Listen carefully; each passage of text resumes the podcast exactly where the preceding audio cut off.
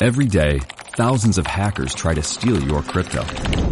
But Arculus uses air-gapped technology by forming a protective barrier that insulates you from hackers and secures your crypto.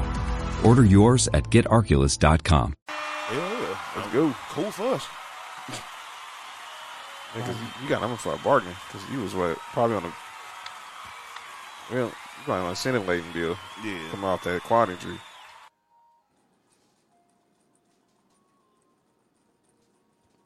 Boom, boom, boom, boom, boom. All right. Jocking my style. All right, we ready. All righty. All right. Let's drop that. There we go. Let's get it.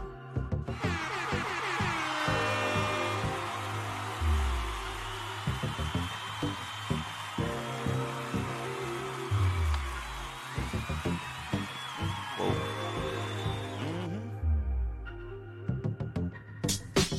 Good evening, good evening, good evening. It's Tuesday. You know what that is. Time for the number one sports podcast in the world. It's time for Sports For You on a Tuesday. Live on Facebook and YouTube. I'm John. We got Nick Freeze. What it do, what it do. We got Mark. Yo, what up? We got the Podfather Ben Ready in the building. And we live on Facebook. And we live on Facebook and YouTube tonight on this two final Tuesday edition of all in August of Sports For You, episode sixty-four. Make sure you follow us on the socials, like us on Facebook. If you're watching on Facebook, make sure you hit that share button. You're watching on YouTube, hit that share button. Follow us on on Instagram, Sports For You Podcast, Townhouse Media Now as well. Download Spotify, Spreaker, Apple Radio, Apple Podcasts, iHeartRadio, Google, Amazon Music, Stitcher, and Verbal. Lots to get into tonight. We're officially nine days away from the start of the N F L season. And we, and the countdown is going. We are officially, well, technically, we're officially into the start of college football season. We had week zero last Saturday, but we officially get the start of the college football season this week, especially Saturday. We the first Saturday of the college football season, so wow. Yeah, I, I understand that either. Who's but, the head coach? The guy that likes to bite kneecaps, Dan Campbell. So I'm not to get into tonight. Um, I'm not to get into. Yeah, I, I don't understand the dude. Dude's weird. Yeah, he's he's definitely different. I swear, the dude looks like Jeff, Jeff Bridges and Ben Lebowski, but that's just me. Um, a lot to get into tonight is we're going to talk some sports. Um, a lot of N F L to talk about, maybe little N B A, but more so heavy N F L. College football is now into the heart of football season now. The fo- rosters are set. Final fifty-three were made official today. All teams are now down to fifty-three players to get ready for week one next in a couple of weeks. So let's um, start up with a couple of stories on the in the N F L front. Let's start first off with the story on Deshaun Watson. Um, there's been a lot of rumor innuendo about Deshaun Watson's future. Now there's talk about, over the weekend, a tra- um, Charles Robinson, great reporter for Yahoo Sports, broke this story that the Dolphins could be the front runners to acquire the quarter, the Houston Texans quarterback, who we all know is battling some legal issues right now. Um... Brian Flores, the head coach, he addressed the issue. He said that he is um he's only worried about players who are currently on the Houston on the on the Miami Dolphins roster. But um we'll see. Saint Kinsey said, I've been waiting for this day. I've been bored since being quarantined. I feel you, bro. Um so They, the rumors came out today about Deshaun Watson could be headed to Miami eventually, but he said that Tua is his quarterback. But I still think it's a, we don't believe you. You need more people.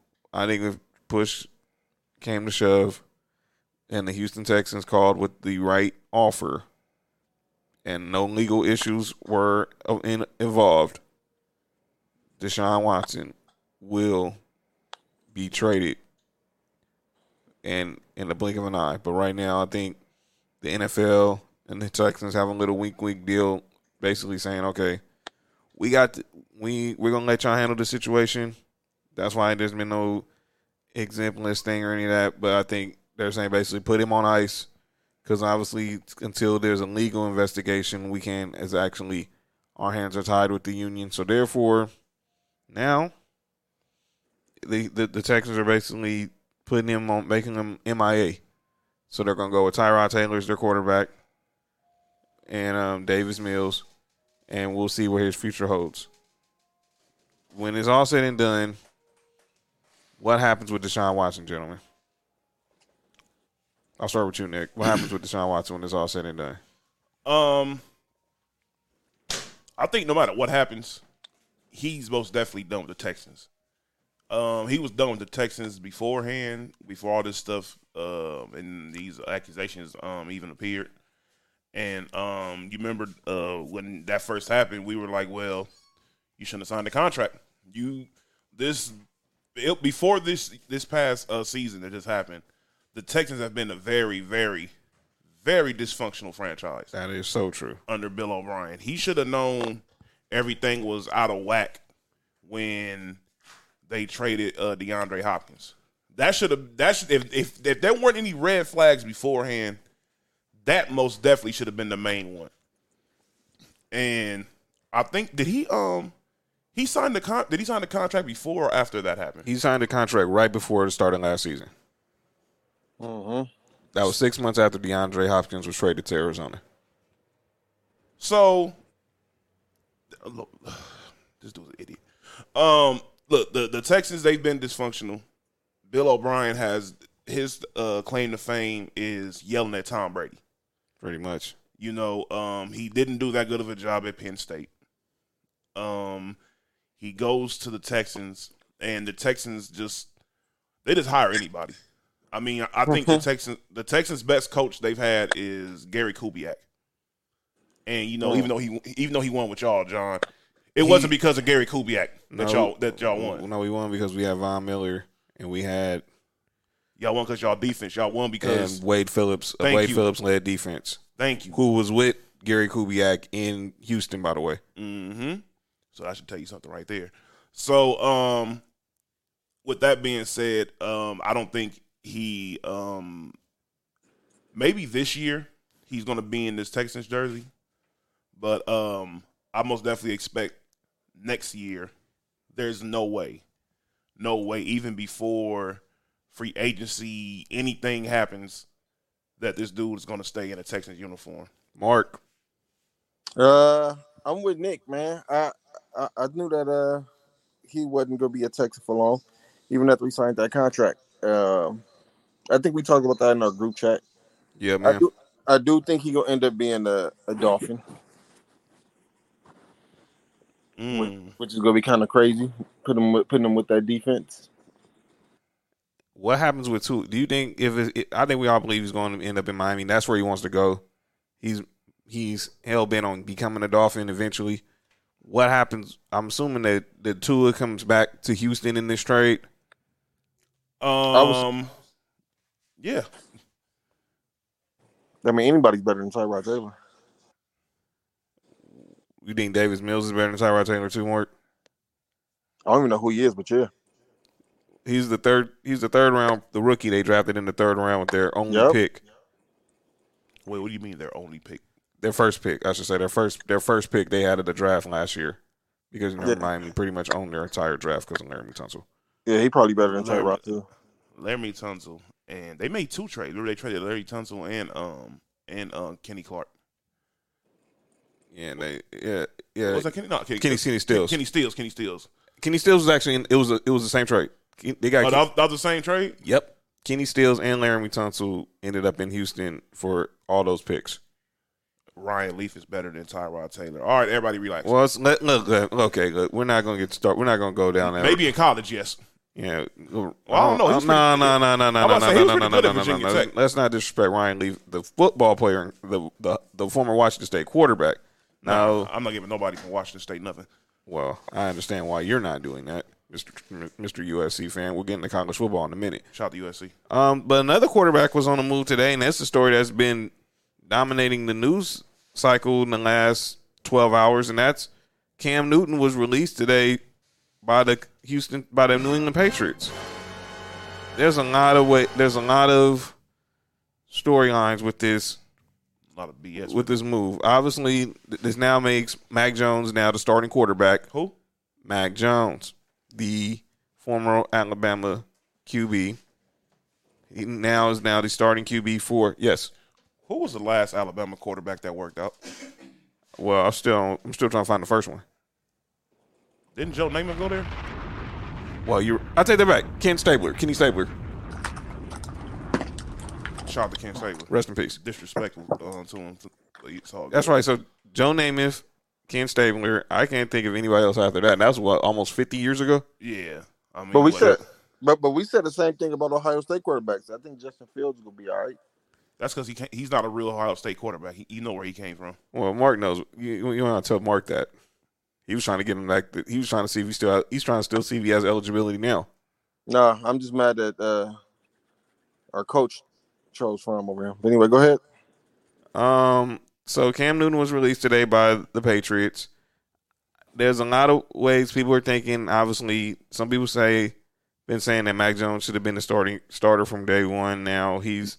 That was so that Mark was one of those that basically said that, you know, he's pretty much earned the job. And then there's uh, then there's the cynical side where some people think, obviously, that, that some of Cam Newton's previous comments about vaccination and his mishandling of protocols probably put him in the doghouse with Belichick. Um, I personally think this was something mutual. If and obviously with, with the whole COVID protocol thing, that allowed Mac Jones to have a week of practice with the ones. And he had one good day, and that's all it took. And they said he basically, that day was pretty much perfect. That's all they needed. They just needed one good day. Out of if it was out of those four days, they had one good day, and that's all it took. Uh-huh. And that's where I think Cam Newton messed up. Obviously, now they said the whole the whole protocol thing was was is being a bit of an overreaction, mm-hmm. but um.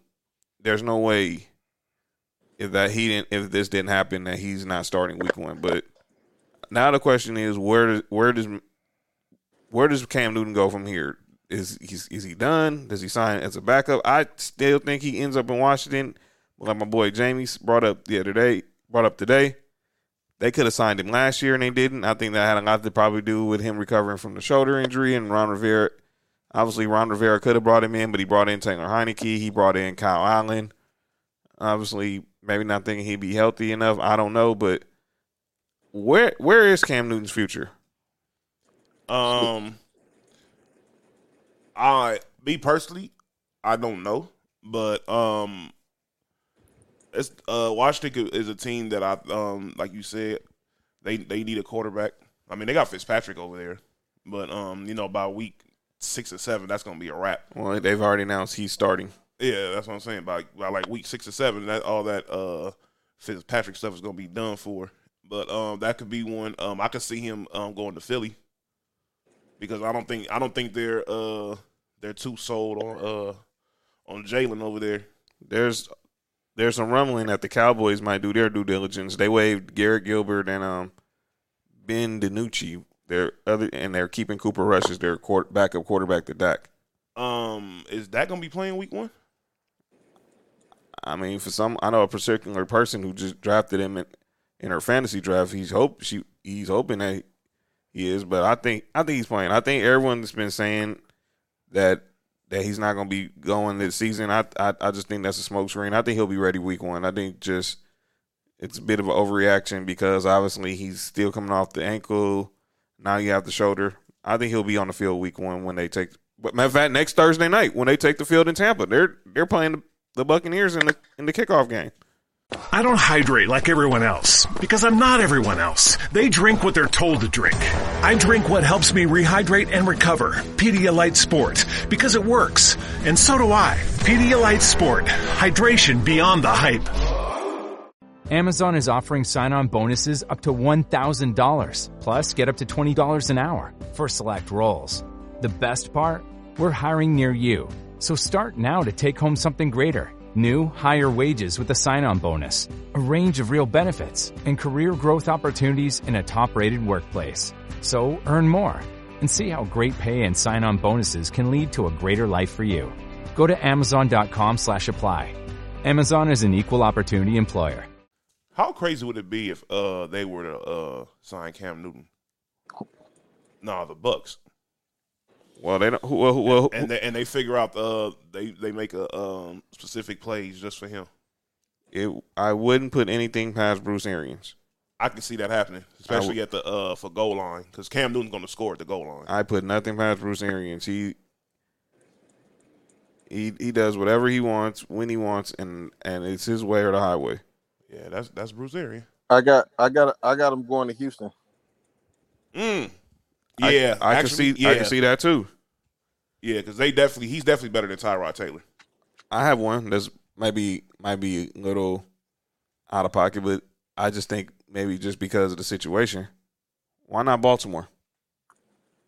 You know something? I was thinking that uh, he would be he would actually be um, uh, good for um, for Lamar Jackson to learn from. You know, uh, Cam Newton, he's. You know, the the one thing, you know, uh, early on in Cam Newton's career, um, you could say was he he definitely um is a better passer than um, Lamar Jackson is. I can most definitely say that. And um, Lamar Jackson needs to um Lamar Jackson needs to learn how to just not rely on his athleticism all the time. And you know, because it's gonna be it's gonna be times in your um throughout the season where your athleticism is not gonna work. There's athletic uh, defenses out here that's gonna be able to move the, um, to make sure that you don't go outside the pocket, and you're gonna eventually gonna have to just throw a football. Right. I think that's what's going, and I think maybe he can be a a mentor to Lamar like that. But obviously, they're both M V Ps, so I think I just don't think he wanted to play behind a rookie. I and I, and I can respect that. He's an M V P. He's earned he's earned that right not he's to play that, behind a rookie. And so, if he don't want to play behind a rookie, I get it, but. Now let's talk about the Patriots from the Patriots side of wait, things. Wait, but even on that Baltimore side, right? Um, I can see him going to Baltimore because everybody in Buffalo, I mean, everybody in Buffalo, everybody in New England said he was a great teammate. So yeah. I, th- I think he would fit right into that locker room, even if he don't start. Like y'all was saying, he give the leadership and the and the uh, mentorship to to uh, Lamar. But I just think that whole team, though, I think that'd be a good fit for him too, honestly. And I'm just thinking at the system. Obviously, the fact they run a pretty much a similar system. Lamar's not the most accurate quarterback. Like not not total. Not I mean not like New England. No, no. I mean somebody he did maybe like you know played in Carolina and around Rivera. You, you know what I just thought about right now. What's that? Imagine there's going to be uh, if he goes over there and they run a play where they could basically run a uh, like a jet sweep option with Lamar. And Cam Newton. Whoa. And basically, yeah, Lamar's coming off is the one that's that would be crazy. And you can and you have two options of throwing the ball if you run that kind of system. Exactly. That's that's crazy. And the way they run the ball too, that's what I'm saying. When Cam Newton, when it when it comes to like the goal line, Cam Newton is most definitely he's athletic enough and he's a big enough quarterback to the point where he, he can score. He's bigger right. than most linebackers, right? And he and he can run just as fast as they can. So you know he it's not a, he's not an ordinary quarterback trying to run up over there, uh, trying to get to the uh, to the end zone. He's not Lamar Jackson. He's not just gonna he's not gonna juke you all day. No, he's gonna he's gonna run right past you and run mm. you over. I've seen him do it. He's run over safeties. I've seen him do it numerous times. So um. So, yeah, so what, what what what's the expectations with the Patriots? So Mac Jones is going to be a starter now, day one. What I mean, I do expect they we do think they should try to make the playoffs, right? I mean, they should make the playoffs, right? Um, I'm gonna be honest with you. You would think they would. I don't think it's it's all according to. See, New England's going to have to do a restart as far as like the way they play. They're going to have to go back to what made New England um the team they are, which is. They're going to be a defensive team first. You know, during, during the early um, Tom Brady years, they the thing was was their defense. You know, they was it was impossible to score on them um, in, at certain times, and you know they just dominated weak opponents and they, and uh, good opponents. They just frustrated the um the mess out of them. So and then Tom Brady didn't do he didn't turn the ball over. You know, early on he was uh, he was a good enough game manager before he he got to the point where he's Tom Brady. Right. So I think they should try and do the same thing. With uh with Mac Jones, but the only the only thing oh. is Mac, Mac Jones. Jones. But I think the problem is is that remember remember the running backs that Tom Brady had early on. He had like Kevin Falk. He had um uh, uh Corey Dillon. Corey Dillon. God, I still that, that trade really. I, that, yeah. So you know you're gonna have to um you gonna have to put a, they're gonna have to put an emphasis on the running game and defense early on. You know, unless they they really believe that Mac Jones can be the quarterback that can you know just throw the football out there. But I think that what they should do. Me, this is me personally. From a um from a coach's perspective, what I think they um they would do right until they feel comfortable enough with uh with Mac Jones just throwing the football um with no problem, they're gonna be defense, run the ball, play action.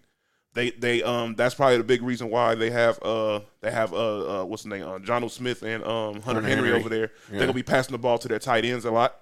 Um, who, who's up over there at receiver? They um they have Nelson, Nelson Aguilar, Aguilar, Kendrick Bourne. So they Ooh. they have. They have uh, speedsters. They got a um uh well, Bourne's kind of like a he's like a possession receiver. So you know, got a speedster and a possession receiver. He got a little bit of speed on him too, but he's not fast like uh, Nelson Aguilar is. But you know, so and that works. That all works into the play action. So you know, as long I feel as if as long as he doesn't like turn the ball over or try to do too much, right? And just you know, just play the um play the hand that you were dealt. I think they should be. Possibly about, I give them like about eight, nine, which would be very good for them. That that's very good for their future. What do you think, Mark? How many wins for the Patriots with, with Mac Jones? Um, I think that what they won seven last year. I don't think I don't think they win much more than that. I think uh, I think Mac Jones actually takes the pressure off of even signing all even all that this big free agency, because mm-hmm. I think that takes the uh, expectations off of. Of you know what you can do. I still think they finish behind if everything is healthy, if everybody's healthy, which is not. But I think they still finish behind us in uh, Miami. Okay. Um. So, Mac Jones, by the way, since this news broke, he's now jumped to second in the according to Vegas for odds for offensive rookie of the year. Why?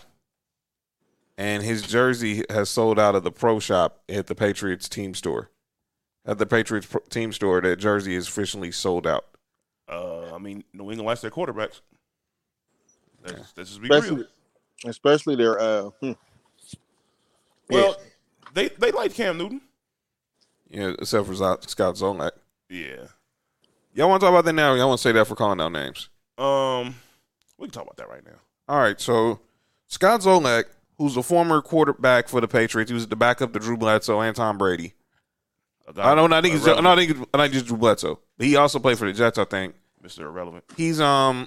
He's the radio analyst for the Patriots radio network. Mm-hmm. He came out last week and said that the reason that Tam, that the reason Cam Newton seems to sometimes lose focus, he needs to turn off the rap music. What? Oh, he said. Oh, I, I know where he was going with that one. Oh, I wow. Know. Yeah. I, I, yeah. I, I can't really go with. Too in depth about that on this show, but I know where he was going with that one. Yeah, now he's apologized, but let me be perfectly clear. I don't like Scott Zolak. I never have. I think he's a horrible analyst. He he's a he, he puts the home in Homer. Oh yeah, he's he makes Homer Simpson look. He makes he, he's like the Homer Simpson of of, of announcers. Oh uh, yeah. Oh my God, this dude is horrible. And now he come out and says that Cam Newton needs to turn off the rap music. Um, what are you saying, fam? Um, maybe you should have played some rap music. You done had a better career. Get out of here. Because uh, people can say what they want about Cam Newton and uh, what he is right now, but let's just be honest. Cam Newton has had a better career than Andrew Luck, the person who everybody thought was going to be the next Peyton Manning. Mm. And he and he actually played longer than Andrew Luck. Exactly. With the same amount of injuries, pretty much. Exactly. Won an M V P, went to the Super Bowl, did everything.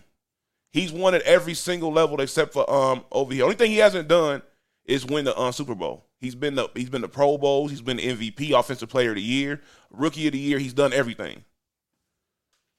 So now they're speaking of this thing. Everyone's been making moves. Everyone's moving jo- put jobs in new locations. Um, E S P N they made they're making a lot of changes, and um, there's a couple of notable changes that I want to discuss. Um. They're making a change to their ra- national radio net um, lineup. So, obviously, the morning show is Keyshawn, J. Will, and Zubin. Zubin's been away because he's been dealing with some medical issues. They announced that now Max Kellerman is going to be replacing Zubin in the morning show, which means Max Kellerman will, this is his last week on First Take. So now First Take is trying to turn into Stephen, basically trying to make it First Take to be like Stephen A. versus everybody.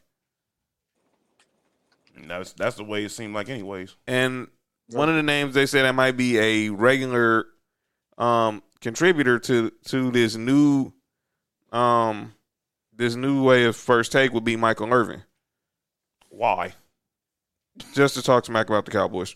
Um, why? So it could be an old uncle, old man shouting match. That's pretty much it. That's all it's going to be. It's going to be like watching your two drunk uncles at a uh, at a barbecue argue. I, I, I thought they was going to do that show with uh, Stephen A., M- M- Magic, and uh, and Wilbon. That's where I was get to. Now, Stephen, they want that to be the new count. Stephen A. is lobbying that to be the new countdown. Mm, okay. Him, Magic Johnson, and Michael Wilbon be the new host of Countdown, which means by Jay Williams, by Jalen Rose, and whoever the host was is going to replace Maria Taylor. Um, I don't know about Magic. Well, that's, that's just me. I think I think Magic's more so just the the name personality, but I don't know about seeing multiple um um like debates about sports with. I don't know how in depth. Well, Ma- Magic would be strictly basketball. He'd be strictly on Countdown. I'm assuming they'd probably do it on a, what the Saturday. Be on the Saturday night game on A B C. You have Stephen A. and Wilbon and, and um, Magic here in the L A studios, okay. And then you, but you have like a a cow. Maybe have a, a rotation of hosts come in and debate Stephen A. on First Take. I can see that. That's what was going on for a while, anyways. Before they had Max um, officially do it, and I and that's where they seem like they're going to. And the report report is that Stephen A. kind of he kind of doesn't like Max's I'm the smartest guy in the room type of approach to things. So Stephen um, Stephen A. feels threatened. That's all I hear. So Stephen A. don't like it that Max is smarter than is what he's saying. Yeah, uh, that's what I'm cool. saying. He, feel, he feels threatened. So now, but that's not the even the biggest change at E S P N. They're revamping their whole N B A coverage, and this is a topic we discussed in the last month. This whole situation happened with Maria Taylor and Rachel Nichols. Well, it was announced that The Jump has been canceled after five seasons. Five years on the five seasons, The Jump has been canceled. Rachel Nichols will not appear back on T V on E S P N. And the cancel culture police came out, and they came out in droves. Everything you, every person who has something negative to say about Rachel Nichols came out and said it. And I'm going to say this. I watched The Jump every day. It was, one, it was, a, it was a good show. I love it. It was a D V R watch for me. Especially during the N B A season. We all know what happened with the whole situation with her and Maria Taylor. So, so we need to just relax. Maria Taylor's now off on doing E S on going to N B C. We'll get into that also in a minute. But um, I just want to ask a question, and is my get y'all thoughts. Did cancel culture can't get The Jump and Rachel Nichols canceled? Oh yeah, because um. I've never heard any issues about Rachel Nichols ever before, and all and now all of a sudden it seems like everybody. I'm, I'm not saying that it's not valid, right? But it, I just find it weird that all of a sudden like everybody has something negative to say about her when I've never heard anything negative about her ever. Like I, even with like amongst N B A players, they have no problems with interviewing her. Obviously, Jimmy Butler doesn't, and um, you would go there. But uh, yeah, that I don't. That's crazy. Um, I don't hydrate like everyone else because I'm not everyone else. They drink what they're told to drink. I drink Pedialyte Sport. It helps me rehydrate and recover, so I can come back stronger. Leaders and powder packs make it possible to stay hydrated, no matter the situation, on the field, in the gym, wherever I sweat. Pedialyte works, and so do I. Pedialyte Sport. Hydration beyond the hype. Available in powder form for on-the-go action. Visit Pedialyte dot com for more information. Every day, thousands of hackers try to steal your crypto. But Arculus uses air-gapped technology by forming a protective barrier that insulates you from hackers and secures your crypto. Order yours at Get Arculus dot com. My only question is, I would like to see the ratings for that show uh, before I say cancel culture did it. Because if, if the ratings wasn't where E S P N wanted to be, especially if they having this talk of having uh, Stephen A., Will Bond, and Magic be an N B A show on there, mm-hmm. and and the ratings what and uh, Rachel Nichols show ratings where it wasn't supposed to be, I could see them was gonna get rid of that show anyway. Um, whether, I don't. Whether, I think, whether, go ahead.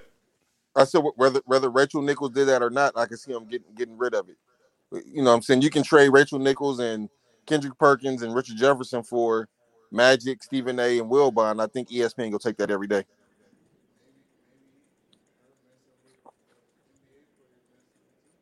That well, could be it too. That could be part of it.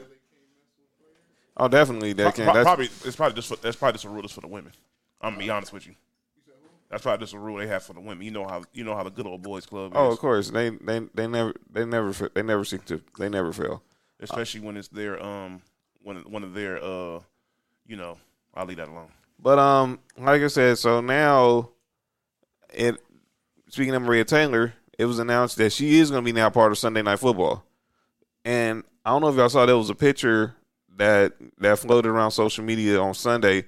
N B C had the Browns Falcons preseason finale on, and um, there's a picture of her standing next to Drew Brees, saying she's ready to you know to be another be a rookie again. Now the question, and I and I had always thought about this. I, she was very critical of Drew Brees with his anti-kneeling stance, and I've just been wondering. How was that going to happen? How were they going to be interact with each other? Well, seems like they're interacting fine. And now she's going to be in studio. They're going to be in the same studio together. And she's now going to be on, on Football Night America. Drew Brees is going to be on Football Night America on the desk. But it's going to it, – I guess it worked. I guess she got what she wanted. She didn't get the money she wanted. But she got a she got a, a job on the, on the number one show in America. Mm. Yep, there you go. That's all that matters. She got what she wanted. Um, another player who's talking about moving. Um, let's talk a little N B A because this move, this news is coming out today, and then we'll get into the football. Um, Benjamin Simmons. Young Benja- Ben, Benji, Benjamin, Ben Simmons. We are about a month away from training camps opening in the N B A. And one Ben Simmons told the Philadelphia seventy-sixers he does not want to be back. He does not plan on reporting to camp. And he has officially demanded a trade. Mm. We pretty much knew this this marriage was on was on it was going to be on its way. This was on our way to divorce. Now the question is what happen, what happens? Obviously, I don't think Ben Simmons is going to get traded anytime soon, knowing the history of the Sixers. But I do think he's played his. I mean, I, I do think he's played his last game as a Philadelphia seventy-sixer. But I just don't know how you. How the Sixers get an interesting trade offer for him, especially after the postseason he's had. And you had the golden opportunity to trade for James Harden, and now you basically are going to get probably pennies on the dollar for Ben Simmons. First of all, your re- reaction to seeing the news that Ben Simmons d- is demanding a trade. I laughed. The, the nerve but, of this but man. Honestly, But honestly, man, uh, I think this was intentionally done by Ben Simmons because he now he's saying that they can't get nothing back from him. Oh, definitely can't. He he learned. I mean, look who was. I mean, who was his agent? Yeah, that's Rich Paul, ain't it? Yeah, exactly. They did the same situation with Anthony Davis. Once they made it public that he wants out, now the report is that Ben Simmons only wants to play in the state of California. Now, they, there are four teams in the state of California. The Los Angeles Lakers, which I don't see happening because they just traded for Russell Westbrook. And they just brought back Rajon Rondo on the veterans minimum deal. And by the way, the Lakers will be a discussion later on a certain player who's no longer there. But I'll say that for calling out names. Um, there's the Los Angeles Clippers, mm. who obviously just re-signed Kawhi Leonard. They traded Patrick Beverley to Memphis, who's now in Minnesota, to get Eric Bledsoe. Um, they just re-signed Reggie Jackson. There's the Sacramento Kings, who have De'Aaron Fox. They have Tyrese um, Halliburton. They just drafted Davion Mitchell. And then there's the Golden State Warriors. Which is where he's probably going to end up going. The Golden State Warriors. When it's all said and done, gentlemen, where will Ben Simmons be? I think opening night he's still in the Sixers uniform, whether he likes it or not. But when it's all said and done, where's Ben Simmons by All-Star Week? By All-Star Weekend, Philadelphia. Yep. So you think this trade is going to last probably to the to next offseason? Yep. Yeah, pretty much. I think, I think I think what teams go go offer uh, Philly, Philly not go is gonna be enough for them. Wow. Um, if Golden State offers Andrew Wiggins and um first round picks and a couple of picks, would you accept that? Andrew Wiggins and a couple first round picks for Ben Simmons. So, with this, with that, this whole trust of process thing that been started what eight years ago, ten years ago. Yeah, yeah, yeah. About, about, you, yeah, say about you, eight years ago. What you have remaining from that is one pick. As Joel Embiid, am I correct? Mm, yep. Yeah. Nah, I, I, I don't know. I mean, I'm. I don't see Wiggins being a factor in Philly. They have uh, Tobias Harris there. Mm-hmm. I don't. I. I just. I, I don't see Philly taking that. Yeah, I think. I think they will have to throw in uh, Draymond Green. I think you can't make that trade if you don't get Draymond Green back. Yeah, you have to get Draymond Green back because it'll be a similar type of player. And I'm saying that. Yeah, that's too much redundancy with him, with them two on the floor because obviously Draymond's not the best shooter, and we all know Ben Simmons can't shoot a lick. Or refuses to. I don't know. I mean, everyone's posting these videos of him and Rondo, you know, working out here in L A. But I, I don't, I don't. I Man, don't Rondo don't even hit threes like that during the season. I mean, don't miss me, please. um, I, I just think I think Ben Simmons needed a change of scenery. I think that's all it is. Yeah, I just think they both just need, you know, they just need a, a clean, a clean breakup, and just move on. Oh wow! So I'm looking at the comments. I see some of my. Talking Heads and E S P N already putting them past Buffalo. Wow, so I'm off in the house. So, so let's um talk about some more. Let's see where, where we go. Let's go. Right. So we're gonna get into the little bit to the college talk in a minute. So, you there, Mark? Yeah, yeah, I'm here. Okay, so we could um. There we go. Okay, so let's talk a little college football. So we're going to get ready. The college football season is opening this weekend. Um, so college football season starting this weekend. And now, obviously, it really started last week. We had the week zero. You had teams like um, U C L A playing Hawaii. You had Illinois versus um, with Nebraska. But now all the show, all, you know, the the heavy hitters are playing this weekend like Nick's. U S C Trojans, March, Georgia Bulldogs. I mean, my Tennessee Volunteers, we play on Thursday. We got we open up with Bowling Green. That's the first game on the S E C Network this season. So, um, your expectations for this year's college season, gentlemen. Let's start with you, Nick. Obviously, with your U S I'm a, let's start with Mark. Now, now, let me go first because, obviously, I'm the team that has the lowest expectations. Yeah. Um.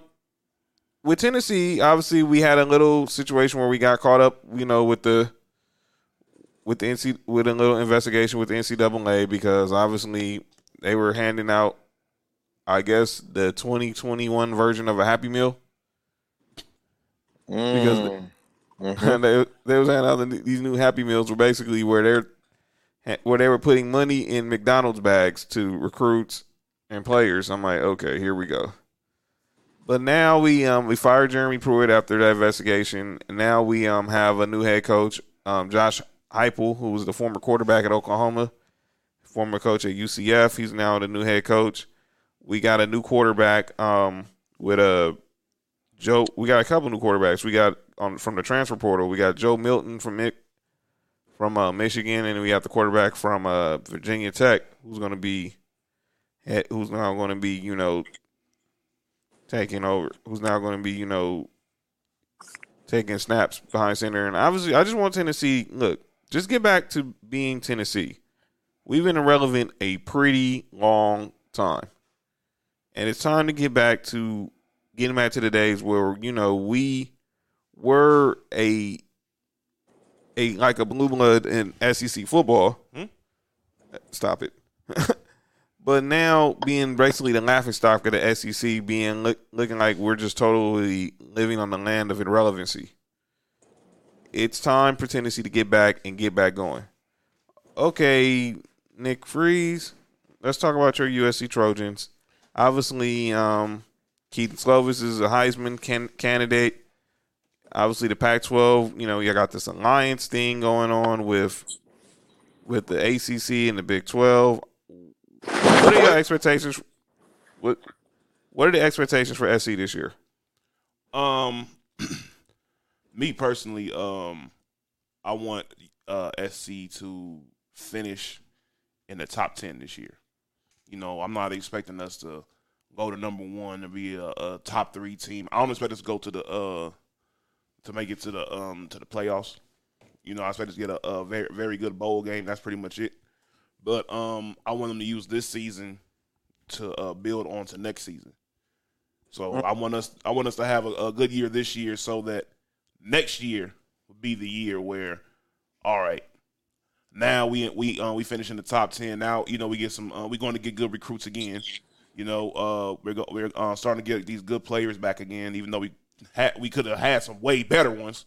We'll talk about that later. By the way, um, Shayna, just in the comments, get rid of Clay Helton. That's a start. What are your Ooh. thoughts on Clay Helton? Um, if this was like two thousand five, he would be a great coach. But um, I think his his style is U S C's problem is is that. They're still stuck on this old U S C uh, way of playing, this old quote-unquote tradition way of playing. Student body right, student body left. Yeah, and let's just be honest. It's the game has changed. You know, um, U S C has failed to realize that you need a quarterback with some type of athleticism. You know, there's nothing wrong with um, getting these dudes from um, Bakersfield and, you know, Rancho Cucamonga and all that and Orange County to be your quarterbacks.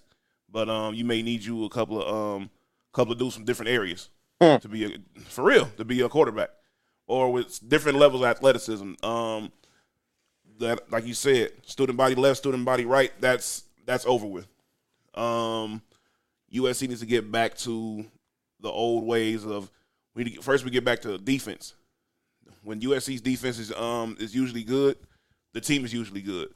So we need to get back to that. We need to get back to running the ball. We need to get back to You know, we need to get back to U S C football without it being U S C football, if that makes sense. Kids say, I need some Rough Riders. Pause.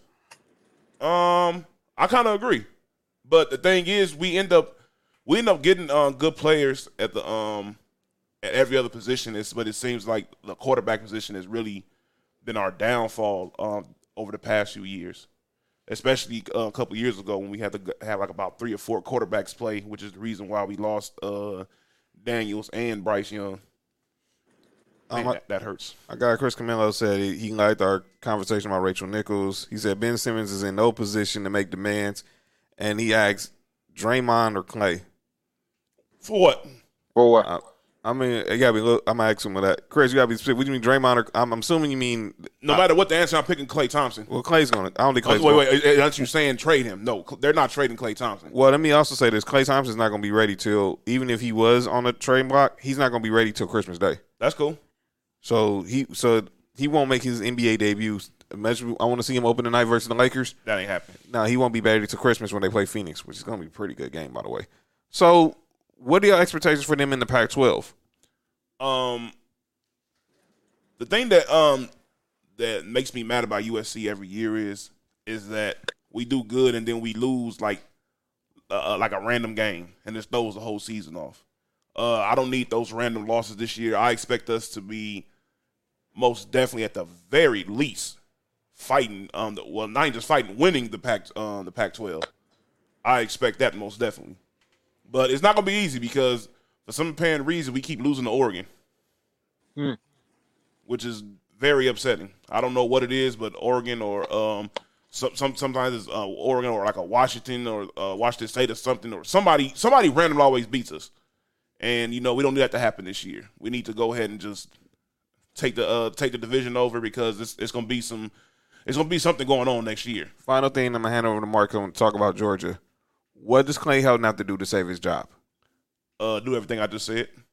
If he if he can look, if he wins the um the Pac twelve, and we have most if we finish, I think finna keep his job. We if we finish in the top twelve, he should be good. Mm. But I don't know. It's all according to um. You never know. There may be somebody that becomes a um. One of these uh, N F L um, offensive coordinators is very good. They want to go ahead and um, be a coach somewhere and end up going to um, college. It happens all the time. Final question, DeMarc, and then DeMarc. Do you have a coach in mind that you want to see come to S C? Um, he coaches in Jacksonville. Yeah, that would be the guy. And and it's crazy because I don't I don't like Urban Meyer as a coach, but one thing I can say that Urban Meyer does is he is going to get your team to the championship, w- whether it's legal or illegal. He's going to get your team to a championship. Ask Florida, ask Ohio State. He took Ohio State um, and built them up when they were down bad. Utah. Yeah, I say, yep, Utah as well. He built them up to something. Every Everywhere he goes is most definitely an upgrade for the team. Jeez. But, but um, yeah, that, that, would, that would be the one person I would most definitely wouldn't mind as being our head coach. All right, Mark. Your Georgia Bulldogs, y'all ranked. Y'all obviously. And by the way, you guys are ranked. I think ranked fifteenth in the country this year so far. Uh, uh I believe it's fifteen. And I have to double check that. And Mark, your Georgia Bulldogs right now ranked number five. What are the expectations this year? Obviously, Alabama's still the reigning champs. Obviously, L S U's going to try to have a bounce back year. Um. And you guys, obviously, J T Daniels, what is going to be, what is it going to take for your Georgia Bulldogs to finally get back to the promised land? By the way, a comment real quick from Kenzie before Mark speaks. S C kind of reminds me of the Mitch and Jim Lakers, like try, just trying to run the team off of where U S C, and it's not like that anymore. Wow. Basically saying living off their legacy. They are. Go ahead, Mark. Uh... J T Daniels, man, he we he our defense is our defense is really solid, so uh, I, I I feel comfortable with that. I want to see how J T Daniels look, man, and so I, you know, and, and his offense, man. Last year, I think what we was missing is uh, Paul's the deep ball, and and and a passing game, a solid passing game. And y'all have that. We have that now. So um, our toughest game this year is gonna be Saturday. And who do y'all play, by the way, for those who don't know? Uh, Clemson. Saturday Ooh. Saturday Night Football, the first game of the year, Georgia Clemson. And that's in – am I saying that's in Atlanta, right? Mm-hmm. Is that – Yeah. No, no, no. No, it's in, it's in Clemson. Oh, wow. Y'all go to Death Valley? Yeah. Hey, you know what's funny? Yeah. Both, their quarter, both their quarterbacks from California. Go ahead and continue. Um, so, the, so, so we definitely have to talk about that. Hold on. Hold on. But, um... I don't know where that's going on. It's, it's, we got now, a little technical difficulties. Here. Technical difficulties, everybody. Yeah, there we go. We right, can, let's go ahead, Mark. If we can get, if we can beat Clemson, uh, I can see us going undefeated until we get to the S E C championship. Dude, I mean, it, what what has been your, your, your um, first of your, your thoughts on Kirby Smart as a head coach? Uh, I think, and, and as much as I like uh Rick, I, I think it's a slight upgrade from Rick. Um, but he still haven't got us over that hump. Like, you know, we, we need to get over that hump of, of beating Alabama. I feel like we can beat Alabama. We'll win a championship eventually. I agree. That's like our boogeyman. That's the S E C boogeyman. Yeah, that's that's the end of. I mean, the uh, college football boogeyman. You ain't got to tell me twice if we play them guys as well. And that's uh, that's the good thing about us this year. We don't play L S U or uh, L S U or Alabama. Oh yeah, that, that, that'll be a good setup for y'all if y'all get on a good run. Yeah. All right. But even if we lose to Clemson, we can. I think we can still win out and, and have a good year. I have to agree. So um, let's um make some predictions, gentlemen. Um, let's start with the Heisman. Um, I have the odds here for this year's Heisman Trophy. Who uh, who is the front runners, and we'll also going to predict who we think is going to make it to the college football playoff and who wins it all this who wins it all this year, and then we'll obviously revisit this at the end of the season. So I'm gonna first do with the Heisman. The West Coast takes over the Heisman um, votes. Yeah. So Spencer Rattler, the quarterback from Oklahoma, he's the front runner right now at plus five hundred. Mm-hmm. You got your boy J T Daniels, along with Bryce Young, both at plus nine hundred from the quarterback from Alabama. Both of them should have been at U S C. Both former modern-day quarterbacks. Yes. C J Stroud, the, the quarterback from Ohio State, he's at plus eleven hundred. Sam Howell, the quarterback from North, from North Carolina, along with Matt Corral, the quarterback from Ole Miss, and D J Uiagalelei, the quarterback for Clemson, are plus twelve hundred. You got Keaton Slovis, S C's quarterback, plus two thousand. Bijan Robinson, Miami quarterback De'Aaron King, all right, plus twenty-two hundred. Emory Jones from Florida, plus twenty-five hundred. Breece Hall, the running back from Iowa State, along with Garrett Mertz from Wisconsin, plus twenty-eight hundred. Brock Purdy, who's the quarterback from Iowa State, along with Jaden Daniels, the quarterback from Arizona State, and Cincinnati quarterback Desmond Ridder, are at plus thirty-three hundred. Now, here's a fact. I found this out over the weekend.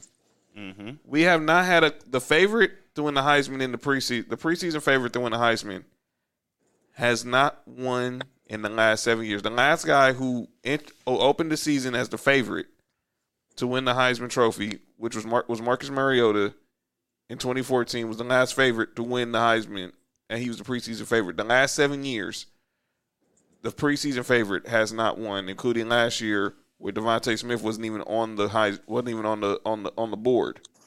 Mm-hmm. So based off those odds I've given you guys, and from our friends in Vegas, mm-hmm. who do you guys have winning the Heisman Trophy? I'm biased, so you're going J T Daniels. Yeah. Um, I think I'm going J T Daniels as well, and I'm being biased as well. Yeah, because he was at S C first. So J T. Yep. So, So Mark and Nick both have J T Daniels. Hey, you know, but you know something though? If if uh if Bama goes undefeated, well, you just basically don't be surprised. Well, you just segued to the person I'm picking. I'm picking Bryce Young. Yeah, I wouldn't be surprised. I remember um I was showing um Byron some of his highlights in high school, and he was like, "Man, this dude is like his passing is next level." Yeah, I got Bryce Young winning the Heisman this year. All right, gentlemen. Let's pick our college football playoff. Okay. So I'm going to go I think I think Alabama comes out the S E C. I think Oklahoma comes Ohio State comes out the I'm out the Big Ten.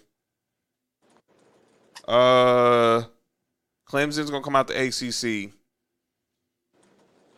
And now the fourth spot, is he going to come out the Big twelve or the Pac twelve? Um For for my team's benefit, I hope it's the Pac twelve, but I honestly think it's going to be Oklahoma. And that's what I had. So my, my four are Alabama, Clemson, Ohio State, and um and uh and um Oklahoma, Oklahoma, Alabama, Clemson, Ohio State. And I have Is there is there a scenario where uh where uh Georgia can still uh make it even if, if they were to lose to um to uh, what you call it, uh, nope. Alabama? Nope. If they lose to Clemson and Alabama, no. I think the Clemson game is pretty much must win for Georgia Saturday. Yeah. Okay. No, yeah, they and that's, I, that's not gonna be an easy game to win either. And I have and I have Alabama winning it all for and that and that's and obviously this is subject to change because we don't know these are gonna be the four teams that make it. Yeah, because I just looked at Georgia's schedule, and for the next, like, four games, it's easy street. That's what that's what I said, Doc. Like, we play we play Florida. Florida's always plays tough. Um, and South that's Carolina, towards the end of the year. South Carolina always plays us tough. Um, And, and I think y'all still gonna beat South Carolina. Yeah. Y'all gonna y'all gonna beat U A B. Y'all gonna beat y'all gonna beat Vanderbilt. Y'all gonna beat Arkansas. Y'all gonna yeah. beat Auburn. Uh, y'all gonna beat Kentucky. Uh, Florida's um is gonna be that that after um after this Clemson game. I think uh Florida gonna be the toughest game y'all play. Um, because I think y'all gonna beat Missouri as well. Uh, for me, and this again, this is a biasness. Um, I got us beating Clemson Saturday, so. I have, uh, I have in in a, in a uh, playoffs. I have uh, Alabama. So Kenzie asks, why is Saturday a must win for for Georgia? Uh, because if they lose Saturday, and then if they lose to Alabama, they're not getting in the playoffs. Yeah, it's they all have about they playoffs. Have to win one of those games to get in the playoffs. All right, Mark, give me your give me your your give me your college football playoff. Obviously, subject to change at the end of the season. Uh, Alabama, Georgia, Clemson, and Ohio State. Uh, Alabama, Georgia, and obviously I, I think I know who you're picking. Yeah. And you're picking Georgia to win it all. Yep. All right, Nick. Um, I got Alabama, uh, Oklahoma, Clemson, and Ohio State. Mm. I, I wanna, I wanna pick. Uh, I wanna pick Georgia. I think, but I got I got Georgia right there at five. Like, if, if I I think there's some type of scenario that could happen. So you say you, Georgia can get in. I think that most definitely happens. So you say you got Alabama, Clemson. Who else? Uh, Alabama, Clemson, um, Ohio State, State, and Oklahoma. Okay, we, so we got, got the same, same four. So we got the same four. And who do you got winning? Right? Who do you got winning? Obviously, pending on if this is the Final Four. Um, I'm gonna be honest with you. Um, I think in that four teams. I think it may end up going down to Alabama and Oklahoma. I have a funny feeling that that, that Oklahoma doesn't figure out a way to shoot themselves in the foot this year, That's like cool. they usually do every year. When do we see a college football playoff that's going to be, you know, what, eight teams? Yeah, anything more than four. Um, it should it should be very soon, in my opinion. I don't think this four this four um, teams is. It's it's it's it's one of those situations like how I just said. Like, there's no reason why, let's say for example, Georgia ends up only having one loss, and it's to Alabama. There's no reason why they should just be ousted of this out of, out of this tournament because they lost to Alabama. Amazon is offering sign-on bonuses up to one thousand dollars, plus get up to twenty dollars an hour for select roles. The best part? We're hiring near you, so start now to take home something greater. New, higher wages with a sign-on bonus, a range of real benefits, and career growth opportunities in a top-rated workplace. So earn more and see how great pay and sign-on bonuses can lead to a greater life for you. Go to Amazon.com slash apply. Amazon is an equal opportunity employer. Every day, thousands of hackers try to steal your crypto. But Arculus uses air-gapped technology by forming a protective barrier that insulates you from hackers and secures your crypto. Order yours at Get Arculus dot com. Mark, when do you think we're going to get four teams? We're more than four teams. Uh, in the next two or three years. How much is this whole super conference thing going to play a part in it? My question now, because obviously that's where I think that's that's another reason why I think it may um, with this alliance and yeah. with, obviously with Oklahoma and Texas heading to the S E C, they're going to try to get there after this season. To be honest, but uh, I think Oklahoma should stay where they were at. Me personally, I understand why they're going, but I think their um, their chances of getting farther in the, into the playoffs hurts them a lot going to the S E C. I think they're stupid for. I think both of them are out of their mind to go to the S E C, but yeah, I don't get it. I mean, they saw. Uh, I guess it's they more saw, money. Uh, yeah, that's pretty much it. It's a, it's a money grab, that's, and I was, and obviously crazy. With Texas, the craziest part is you have your own network. Why do you need to, you don't need to join the S E C? They sure don't. They had, literally have their they're they're one of the more storied teams in college. So you're going there now. Obviously, to, you you already were competing with Texas A and M when they were in the Big twelve. Now. You're going to compete with them in the S E Cs. I'm tell Sark right now, you really don't want to go head up on in the recruiting trail with Jimbo Fisher. No. And, no. That, and that's exactly where you're and that's exactly where you're heading. You're heading towards a showdown in recruiting with Jimbo Fisher. And Jimbo Fisher, if you go look at what he did at Florida State, you look at his time as Saban's lead assistant at L S U. He's going to win. Yeah. All right. This isn't S C. This isn't Washington. No. You're not an assistant on, on under Saban's staff anymore. You're now going to stop with the big dogs now. And I hope you know what you're getting yourself into, knowing that you're going to have to face, obviously, the greatest coach of all time. And by the way, no Saban assistant win, defeats him, has defeated him ever. Mm. Ever. I mean, what Saban assistant has had a team as good as Alabama? The closest one is uh, Kirby Smart. Kirby Smart was probably the only one that came close because I and I was just off one. I mean, sorry, my bad, Mark. One fluke play at the end. Yeah, that was. Yeah, we we should have we should have won that championship. Yeah, I have to agree with that one. Yeah, that was y'all's for the kill. It was y'all's for the taking. Um, but yeah, I think this this college football season is going to be very interesting. Obviously, with the N I L rules. And obviously, players are getting money. Everybody's going to have a lot. Everyone is going to be a lot going on in the world of college football. Do you think? Do you think the players getting money is going to uh, affect their play? I I doubt it. I think it's going to. I doubt it. I think it'll, it'll motivate them more. Mm, okay. Because I think I y'all saw today. I don't know if y'all saw um Quinn. Is it Quinn Ewers, the quarterback who's an early enrollee at Ohio State? Uh huh. He just signed a one point four million dollars deal, I think, with an autographing company. Mm-hmm. I mean, they can get all this money they want to right now, but at the end of the day, none of this is messing with the N F L money if they're good. That's true. You know, at the end of the day, the goal is to get to the N F L and get the big money. Right. You know, and, and that's still based off of your production on the field. If you're not, if you don't show no production on the field, the N F L team's not going to draft you. This is not basketball. This isn't like, oh, well, this guy, um, we see that he didn't um, average this much over here, so maybe it may happen if he comes over here to our system. No, it's not one of those things. The N F L, they need to see that you're a good player. Mm. That's true. So let's go ahead and get into some N F L. Speaking of N F L, let's go ahead and talk some N F L, gentlemen, because we got a lot to segue. talk about. Got lots, uh, great segue. Um, not to get into with the N F L. Um, we were talking about the odds for the The college football Heisman, obviously, I didn't even read those odds, but we picked, well, obviously, that's all subject to change because, obviously, one loss could change everything in college football. Yeah, all it takes is one. Mm-hmm. But um, but the odds are out for who's going to win the Super Bowl, and obviously, we're nine days away from the start of the N F L season. Um, yes, John, yes, sir.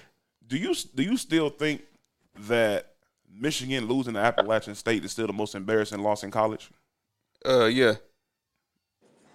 I, I you name me one. I, I have one. to agree because I, I seen somewhere online where somebody said that there's n- it's not that it wasn't that bad. I was like, you're crazy. And you can you name me one in the last fifteen years that is worse than what happened, Michigan losing to Appalachian State? And Michigan was ranked what? They were a top five team, if I'm not mistaken. They lost to Appalachian State. Wow. So the odds are out for the Super Bowl according to Caesar Sportsbook. Um, the Chiefs are right now the favorite at plus five hundred. The reigning Super Bowl champion, Tampa Bay Buccaneers, are second. Obviously, the favorite to come out the N F C at plus six fifty. Mark your Buffalo Bills at plus twelve hundred. We got the Rams, the Packers, the Niners, and the and Baltimore all at plus fourteen hundred. The Browns at plus sixteen hundred. And obviously, a lot of long shots from there, twenty-five hundreds, three thousands, four thousands, five thousands. By the way, Who we, who do we think has the wor- has the worst odds of winning the Super Bowl? Oh, it has to be um, the Jets. No. No, no, no, no. I take that back. Yes. The Houston I, I Texans agree. Are plus twenty-five thousand. So, look. Now, imagine if somebody bets one hundred dollars on them winning. They win twenty-five thousand dollars. Woo. By the way, the, Mark, you weren't too far off on the Jets. They're actually third.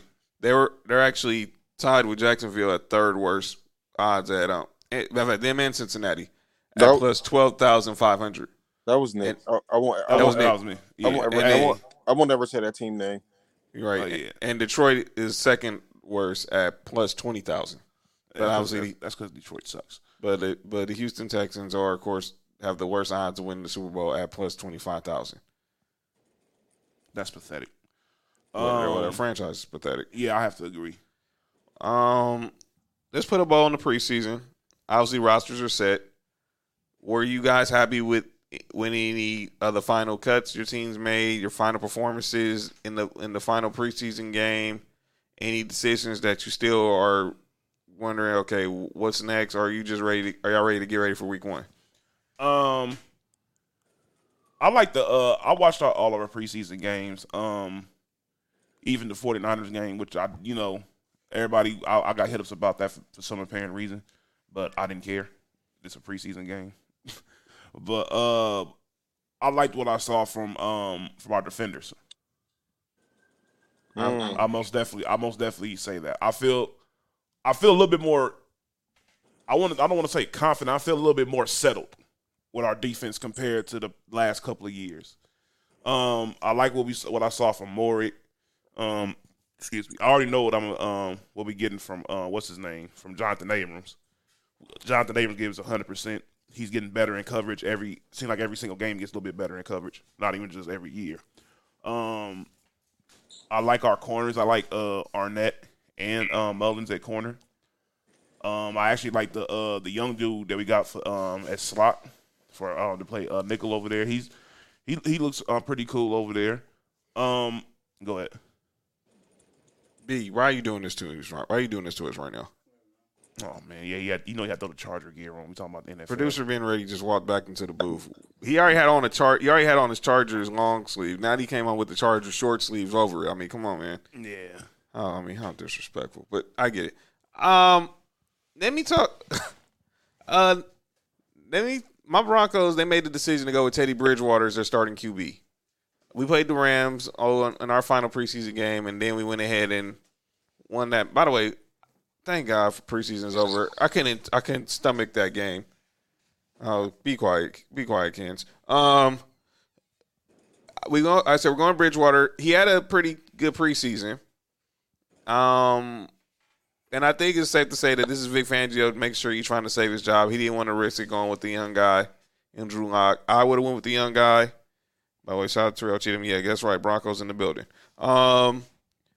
Um, I would have went with the younger guy, obviously, just see what we had, and then obviously it's easier to go back to the veteran. Now, I don't know how Drew Lock is going to handle it because I don't think Teddy Bridgewater is, barring injury, is not going to take a slot, is not missing a start for the rest of the season. Yeah. He's pretty outside that catastrophic knee injury he had with Minnesota. He's been pretty much a durable quarterback. Uh, and I can see, I can see you making a change. I, it's possible, but I, I think Vic Fangio, he knows he's. He's I think he knows he's he's on borrowed time. I said it last week when we did our A F C N F C preview. He wasn't hired by this general manager. This quarterback wasn't drafted by this general manager.